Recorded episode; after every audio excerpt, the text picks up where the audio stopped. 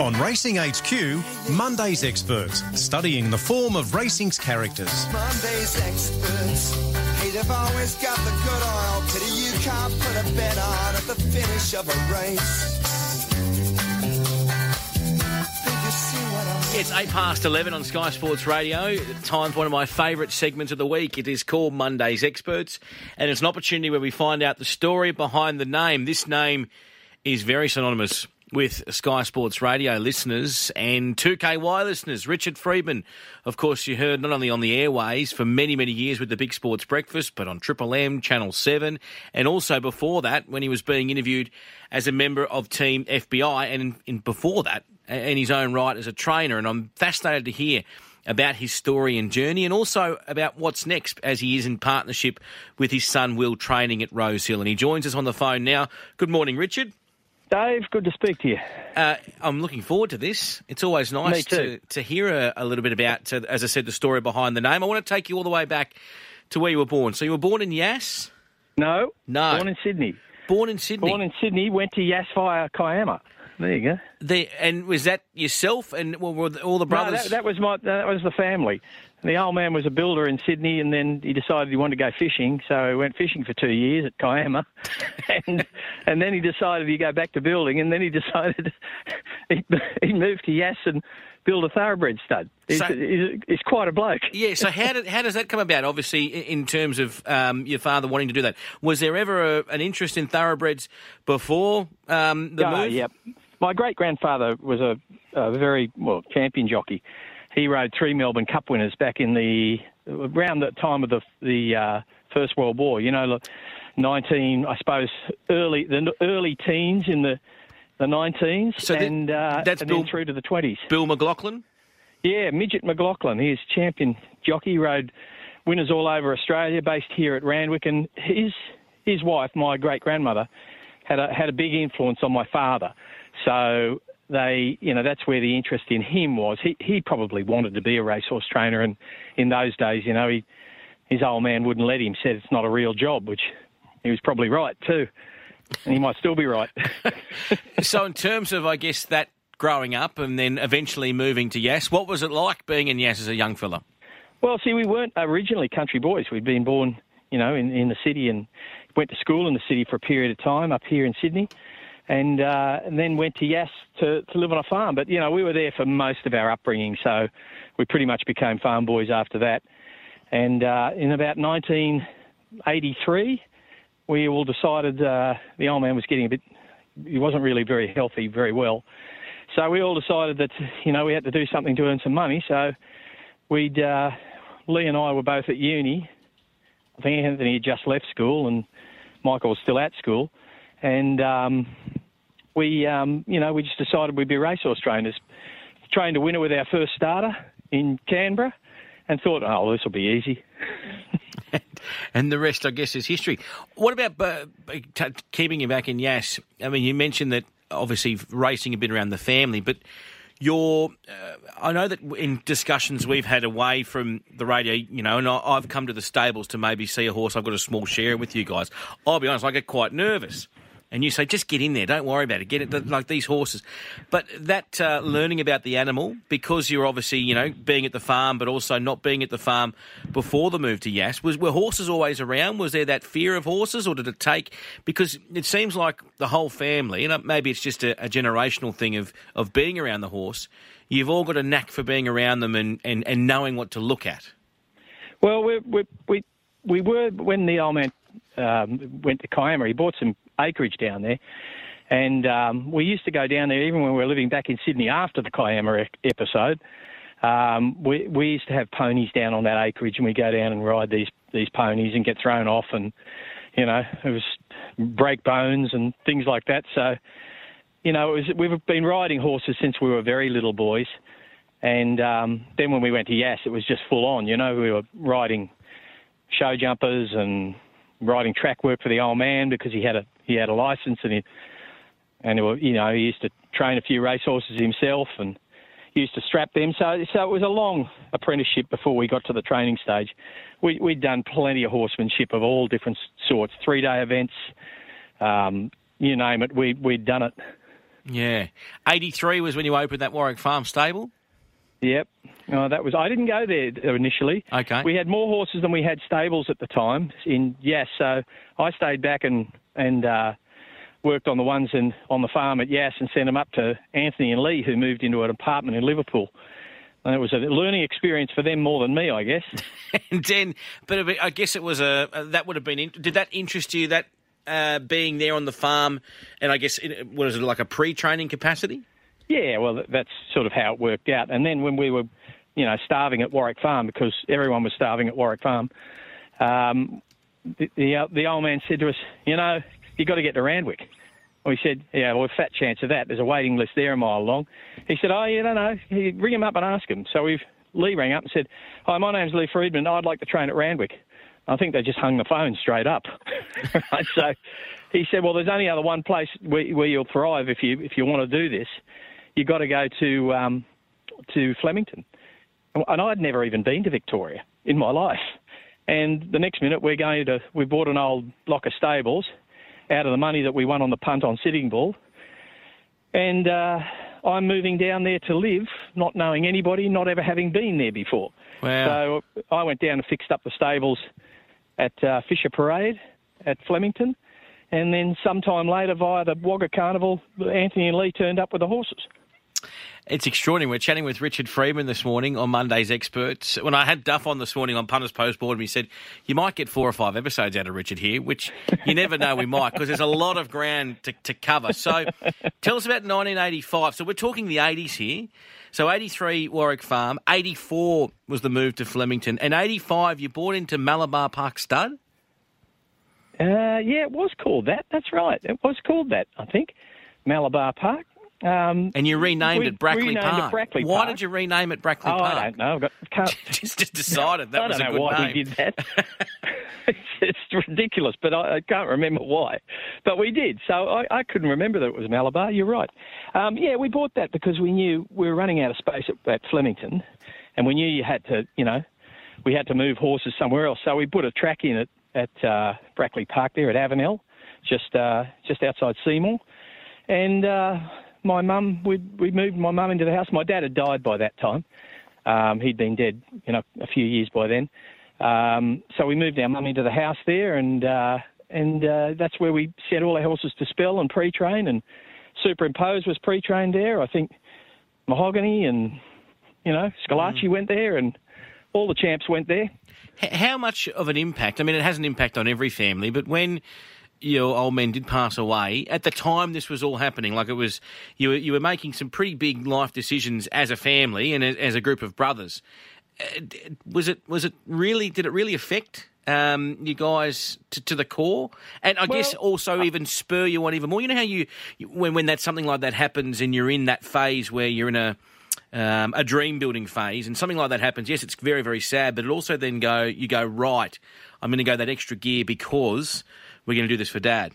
Uh, we, we it's, it's, amazing what what uh, hunger and desperation will do for you. How motivating that can be.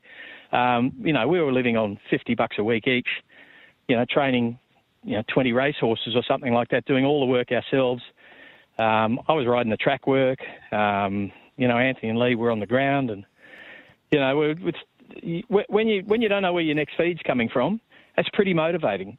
Yeah, I've got to tell you. I don't know that many young people out there have had that experience, and I don't wish it upon them. But it, it is very motivating. It focuses you on, you know, you've got to move and move quickly and take risks, and we did. What are some of the risks that you took that now you you look back and go, well, they, they paid off? Well, I remember one time, it was about 1985 or 6 or something, we bought a million dollars worth of yearlings. Now, in 85 or 86, you can, uh, you can imagine how many yearlings that was and how much debt that was. Uh, and Inglis's were, were either magnanimous enough or crazy enough to, to put us on the credit. Yep. And, um, you know, we had a million dollars worth of debt and we had to sell off all these yearlings. We got about, had a big, I remember we had a big open day up at the farm and we were going to sell all 14 of them or whatever they were. I think mm. we sold two. Uh, and we we looked at each other and said, "Well, it's been a good run so far. It's probably over now. You know, we yeah. just get bankrupted, and that'll be the end of that." And I remember my mother, who was a marvellous old matriarch, and uh, you know, miss her. She passed away a couple of years ago. Um, she uh, she said to, she sat around the, the dinner table with us, and we were whinging and moaning, and you know how it was all over and all that. And she just stood up and said, "You weak bastards." We thought we were going to get some, you know, some sympathy from her, but got, we got nothing. You know, we got you weak bastards. Your father would be ashamed of you. Get on the phone on Monday morning and sell those yearlings. And you know what? We worked their ass off and we sold them, and we paid Inglis's, and uh, you know, to their great credit, we racked up a heap of interest which we couldn't pay, and they said, uh, "You've done a good job, boys." You'll be right. They didn't ask us for the interest, which was great. Did Miss, I think they have subsequently. yeah. did, did, did Miss Clipper come from that particular group of horses? Of course, she was the first Group One winner, wasn't she?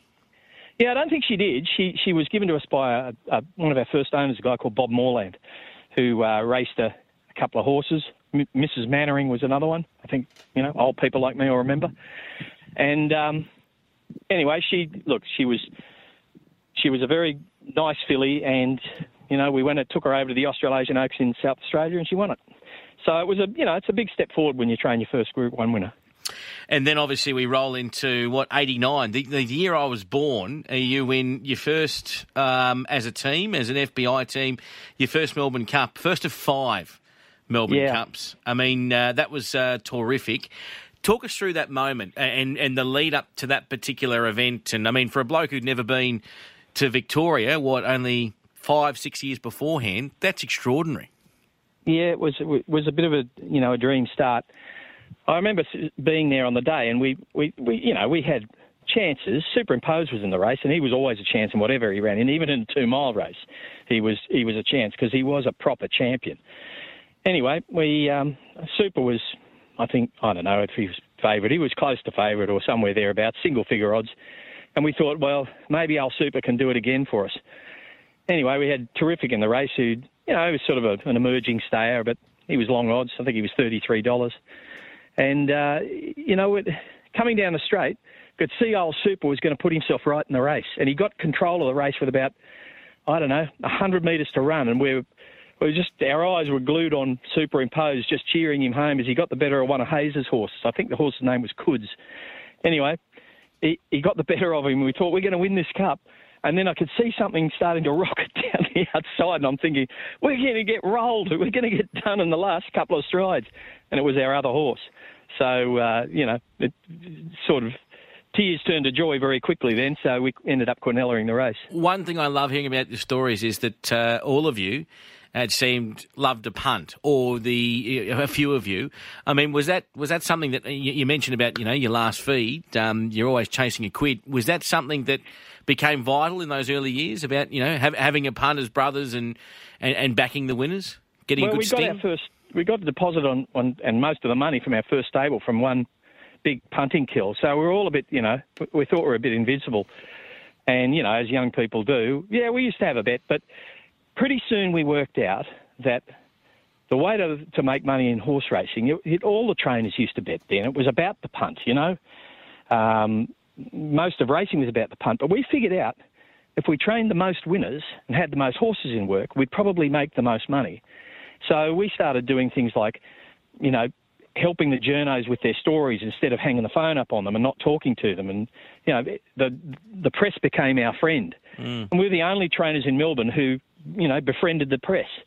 And we used to take them out for lunch and half write their stories for them, and um, and we just got more and more publicity, and then more and more horses and more and more winners. You know. Yeah, we're chatting with Richard Freedman this morning on Monday's Experts.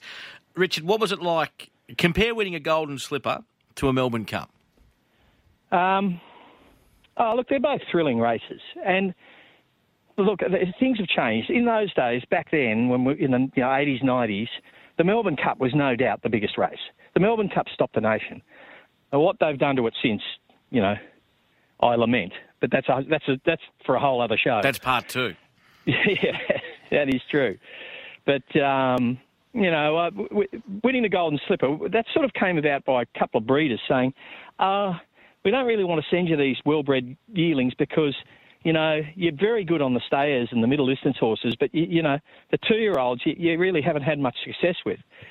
So we went, ah, okay. so we set about, you know, watching the guys who trained a lot of two-year-old winners, Angus Armanasco, um, you know, Tommy Smith, and all that thing, what they did with them. We started doing similar things with our two-year-olds, and next minute we've we've won four golden slippers in a row, and I think we'd won about nearly as many blue diamonds. I can't remember the stats, but I think we've won five Melbourne between the brothers, and this is post post breakup as well. But between all of us, I think we were five Melbourne Cups, five Golden Slippers, and I think about eight or nine Blue Diamonds. I, that one, that one, I'm a bit rusty on, but I know it's more than the Golden Slippers. Yeah, it, it's extraordinary uh, the stats from from Team FBI. Let's talk about uh, the breakup. Um, you jumped into the media uh, career. What what spurred you into that particular role? I mean, we just hear a little taste tasting of that. You were the only stable in Melbourne at the time, uh, dealing with the media. So obviously, you had a, a, an appetite for getting involved with it. Yeah, I, I started. I was asked by Graham McNeice to start doing the Sunday morning show at um, at at uh, Sky Racing, and um, I think it was even called Racing Retro then. And and I said, yeah, I can do that. So on Sunday morning, I'll just go to the stables and what time's it start? And they said, oh, nine o'clock. I said, yeah, it'd be fine. I'll get there for that. So I started doing that. And, know, I got a bit of a taste for it. And then Graham rang up and said, you know, I was sort of got to about the end of the two, the end of the nine, 1990s. And I was a bit, you know, we would, we'd won basically everything. And I know that seems, you know, big headed, but it was true. And we, we all had our own families by then which brings its own pressure. You know, you've got more yep. people involved, and I was just getting a bit, you know, jaded with the the the system. Just thinking, well, maybe there's maybe there's more to life than just training racehorses.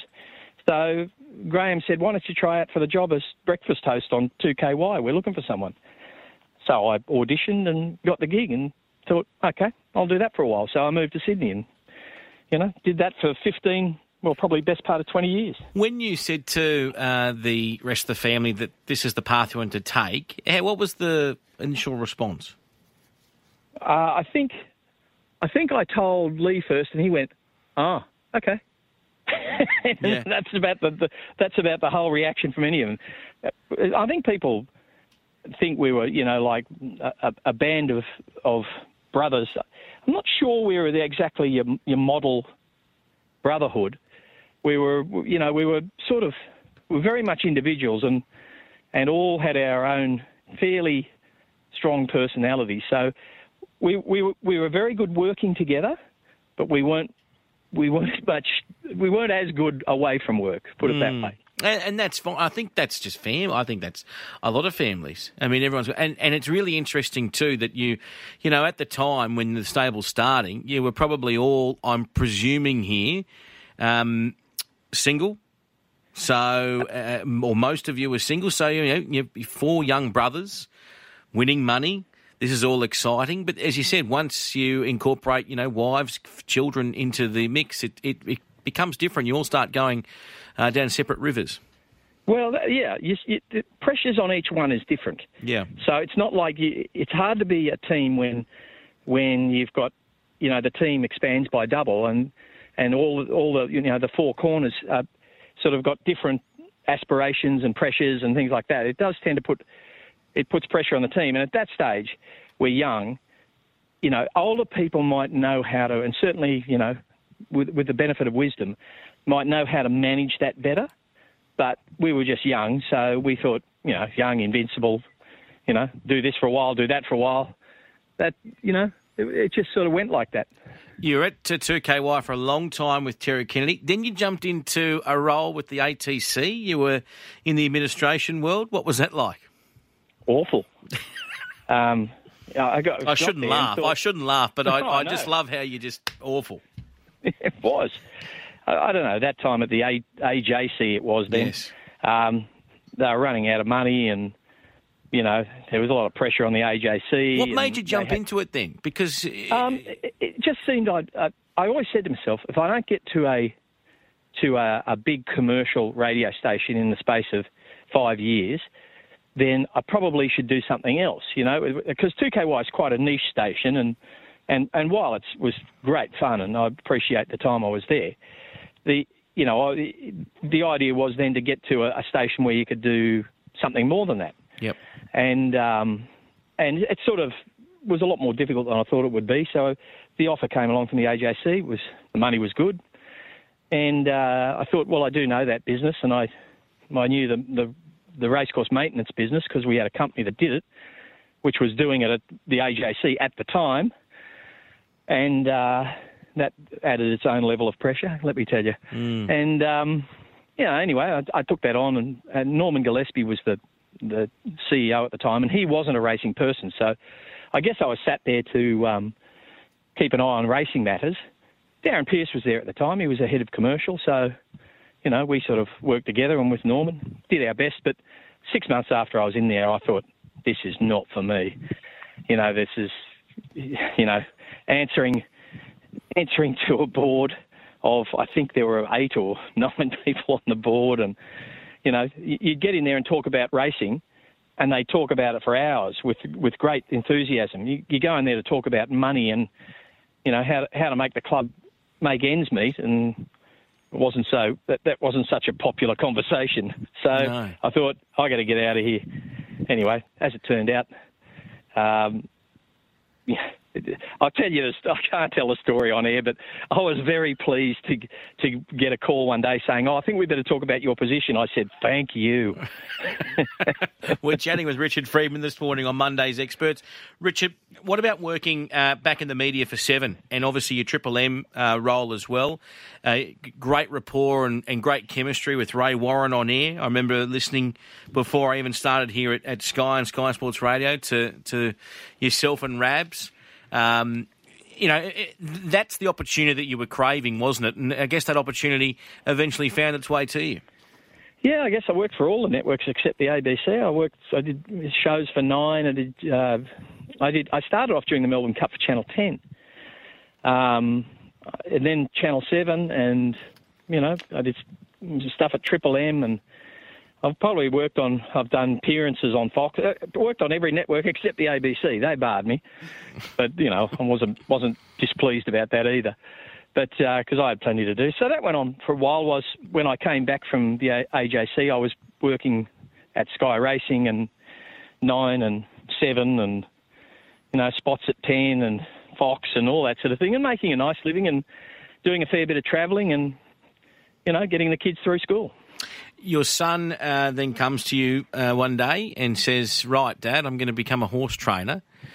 That conversation, well, he went into. I mean, that that's obviously a very simplistic way of how it un, uh, unfolded. Obviously, I'm talking about Will here, um, and you've got your obviously your other children as well, which are, are doing their studies and, and have their careers in their own right. But Will, uh, for those that don't know, and he's mentioned on this program, uh, obviously uh, went down a, a music path and possibly could have gone down that music path, but then he did the Godolphin Flying Start.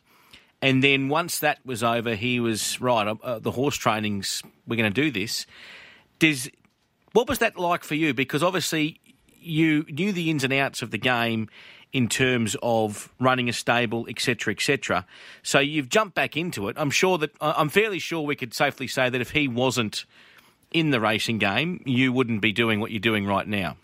It's possible. Um, he, he actually he actually came to me after he, he did a thing called the Mongol Rally, uh, which is driving an old car from London to Ulaanbaatar in uh, in Mongolia, through you know Eastern Europe and all sorts of places. This is while ISIS was roaming around killing people, so it was a fairly stressful time. He, he didn't think, seem to think it was so stressful. He nearly died in Mongolia because he's, um, I think, it's public knowledge. Will is a Yeah. type 1 diabetic, and he nearly he nearly died there from a, a hypo. So, you know, he came back and he, you know, it's been a bit of an epiphany. He said, "I think I'll just want to train racehorses," and I thought. I've just wasted about three hundred thousand on your education. I could I could have sent you to you know you could you could have gone to the local school and been a horse trainer. But that's what my dad said to me and Lee and everybody else. But anyway, he um, he said I said you sure because we've never really encouraged you to do that. And he said, "Yep, I'm sure." And that's when he went to Yarraman for uh, a period of time. He was working for Arthur and Harry Mitchell up there at Yarraman Park, and, uh, and then then he came back and got into the Flying Start program, which was wonderful, and saw the world, and came back, and you know, uh, I think I think at that time, uh, Michael and Michael was going to, his pathway was going to be through Michael's stable because I wasn't really training.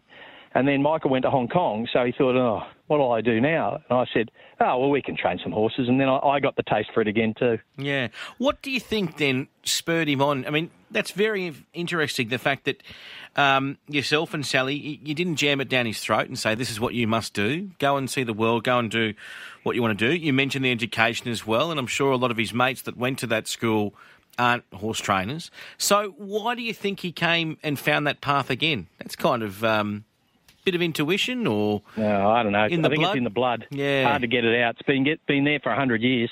yeah. So, you know, H- how do you go with the thought processes of Will and yourself um, now that you're training together? Because I've seen you two in action, and obviously you've got all these years of experience. You've got um, you know your thoughts and beliefs on on horses and how they you know should be trained or how they performed in a race, and then obviously Will brings that next gen flavour to it. So at the start, was it quite interesting?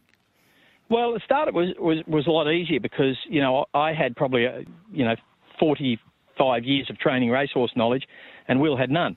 So that, then it was easy. I was making the decisions, but as he's got more and more expert at it, it's becoming more and more of a negotiation. And sometimes they're they're civil, and uh, every now and again they're not so civil. But in the end, we always get to the we always get to a unanimous position. But like all family, it, it can take a bit of you can take a few bruises along the way, but you have to expect that, and he expects it, and so do I.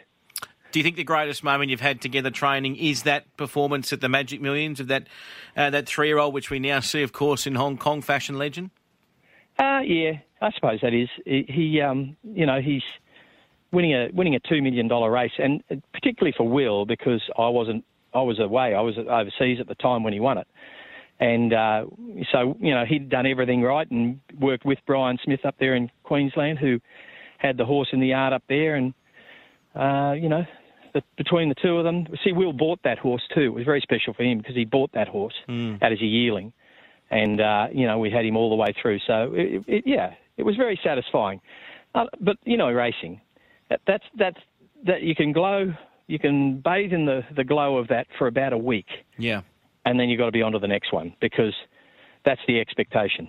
Exactly right. We're chatting with uh, Richard Freedman this morning on Monday's Experts. Richard, um, this could be a part three. Uh, next question, but you no doubt have seen a lot of the social media chat about racing in the future, and obviously we see Racing Victoria wanting to throw. Uh, different ideas on the table about uh, our product and, and that innovation. What's your opinion? Not so much on what they want to do, but as a sport, uh, do you see us in a in a situation where, you know, uh, my children, Will's children's children? Well, I mean, will racing still be around in your mind, or do you believe that we need to really shake things up for the future? Well, there's no doubt racing is under pressure. Um, any sport that that involves animals is under some pressure at the moment, and um, we have to just be very mindful of that. I'm not one of these people who who just goes, you know, anti-animal activists, anti. They have their place. They actually were right when those horses were being mistreated in Queensland at that abattoir. They were right to be angry about it, and I think that's. I think you've got to. You, you can't just ignore them because they reflect a large segment or cohort of the population. And if you're going to keep engaging with people, you have to you have to manage that well. You know, the people talk about you know managing your social license, and I think racing has to do that. And I think we are doing that a lot better than people think we're doing. I think what what's been done in racing racing New South Wales has done to provide retirement farms for horses, to fund a secondary market in the off-track thoroughbred. I think that's brilliant, the off-track thoroughbred, because what that will do is people in Australia, now that we're pumping money into the off-track thoroughbred for prize money, will say, well, why would we get any other breed of horse except a thoroughbred? Because with a thoroughbred, you can take it to a show and, and, and you know, win all your costs back. And I just think it's brilliant to create that secondary market, and we've got to keep doing that really vigorously. Um, will racing be around? It depends how well we do that. I once said to Peter V'landys, and I'm not, I don't think I was telling him something he didn't already know, but I said, our whole future depends on how we treat the horses. And I still believe that. Richard, what about uh, yourself? Um, have you got a timeline in your mind on how, how many you know mornings you want to be waking up at, at three, two thirty in the morning, continuing? Is there a moment when you hand the key over to Will and say, "Righto, mate, you've you've done your uh, not apprenticeship, but you've you, you're on your own now"? Uh, I think I've been threatening to do that since the 90s. you know, it is it is a ridiculous, absurd way to train horses. Getting people out of bed at 2:30 in the morning in the middle of the night to train horses. Um, there's no need for it. You know, people say, "Oh, it gets hot in summer." Yes, it gets hot in summer. Um, we had a place called Markdale where they used to start when the sun came up and finish when they finished, and that was uh, that that that worked well. And horses do race in the afternoon. I don't want to train horses in, in huge heat either, but you can surely train horses till ten o'clock in the morning, even on the hottest days, and make sure they go into a nice cool stable and you know hosed off and that sort of thing. So it's a ridiculous thing. It's the most expensive, labour intensive way to do it, jammed into a three or four hour window on a on a you know every day of the week, six days a week. Um, the amount of labour you need to do it in that small window is absurd, and labour is costing a fortune now. And we can't get staff anyway because no one wants to work those hours. It's a it's something that has to change. Mm. I, I hear all the older trainers. I'm one of them, but I don't think I'm I'm of the, the same mindset that it can only be done that way. Can't be done any other way. Well, I never believe people who say, oh, it can only be done one way. Lots of things can be done a different way. And they will come around. Once it's forced upon them, which it, I think one day it will be, Yeah. um, within three months they'll be saying, oh, we should have done this sooner. Do you think that, uh, and I mean, obviously infrastructure is a big thing, but do you think that uh, if you go back and if you go back in a time machine, uh, we would have gone down a Japanese route a little bit earlier as a uh, as a country in training, or is it just because of, and I mean, meaning that um, you know only a certain amount of horses in those racing locations, farms, large farms out of the city, a rotation of horses more often. Uh, so a lot of those rotations done on farms or training done on farms outside of a city area, obviously with different training times, etc. I think we're seeing the start of that now.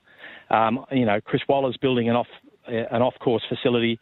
Uh, Ciaron Maher's building an off course facility, and already has you know a, a country based facility in Ballarat.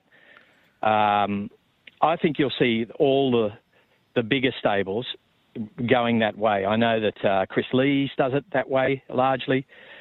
And I think even the smaller stables will have to head that way because training horses in little circles in the inside of racetracks, it's great for their education while they're young, but then they get pretty jaded about living in, you know, a little box and in the city area when the alternative for them could be, you know, perhaps being turned out in a paddock for the afternoon every afternoon and, you know, for their, their mental health, I think the, the country atmosphere is, is far better for them. You just have to get the standard of surface and that sort of thing right. And, uh, and, I, and I think there'll be major advantages in it. Richard, before I wrap it up, mate, I appreciate your time uh, this morning on Sky Sports Radio. I know our listeners have as well. There's a lot of text coming in on the text line. A uh, couple of questions. First off, if you were standing in front of an 18 year old Richard Freedman, what advice would you give him? Uh, do you really want to be a racehorse trainer? Because it is a tremendously hard, hard job. There's no job security. There's no income security. Um, the hours are horrendous. Uh, you- you'll have to live your life as a racehorse trainer, which means you won't be going out on a Friday night, and you're probably too tired by a Saturday night as well. Um, the pay won't be very good unless you strike the jackpot. Uh, there'll only be probably 50 people at the of trainers at the top of the game who'll make a decent living, and the rest will be eating the paint off the wall. Um, really, there would be easier ways to make a living, but if you're determined to do it and it is your passion, well, I guess there's no turning back. And the second question and last question what's the one race you want to win with Will before you do get to sleep until seven in the morning? Oh well, you know, the simple answer would be the next one. But but uh, the look, there- there's there's any number of races. Who wouldn't want to win an Everest or a Golden Slipper or a you know or a Golden Eagle or a Melbourne Cup or a All Star Mile? or All these races that have a lot of them brand new. Who wouldn't want to win any of them? I mean, I'd just be happy to win one of them at any time. I hope you do. Great talking with you, mate, as always. Thanks so much for joining us on Monday's Experts Pleasure. and uh, looking forward to catching up with you soon. No problem. Thanks, mate. Bye.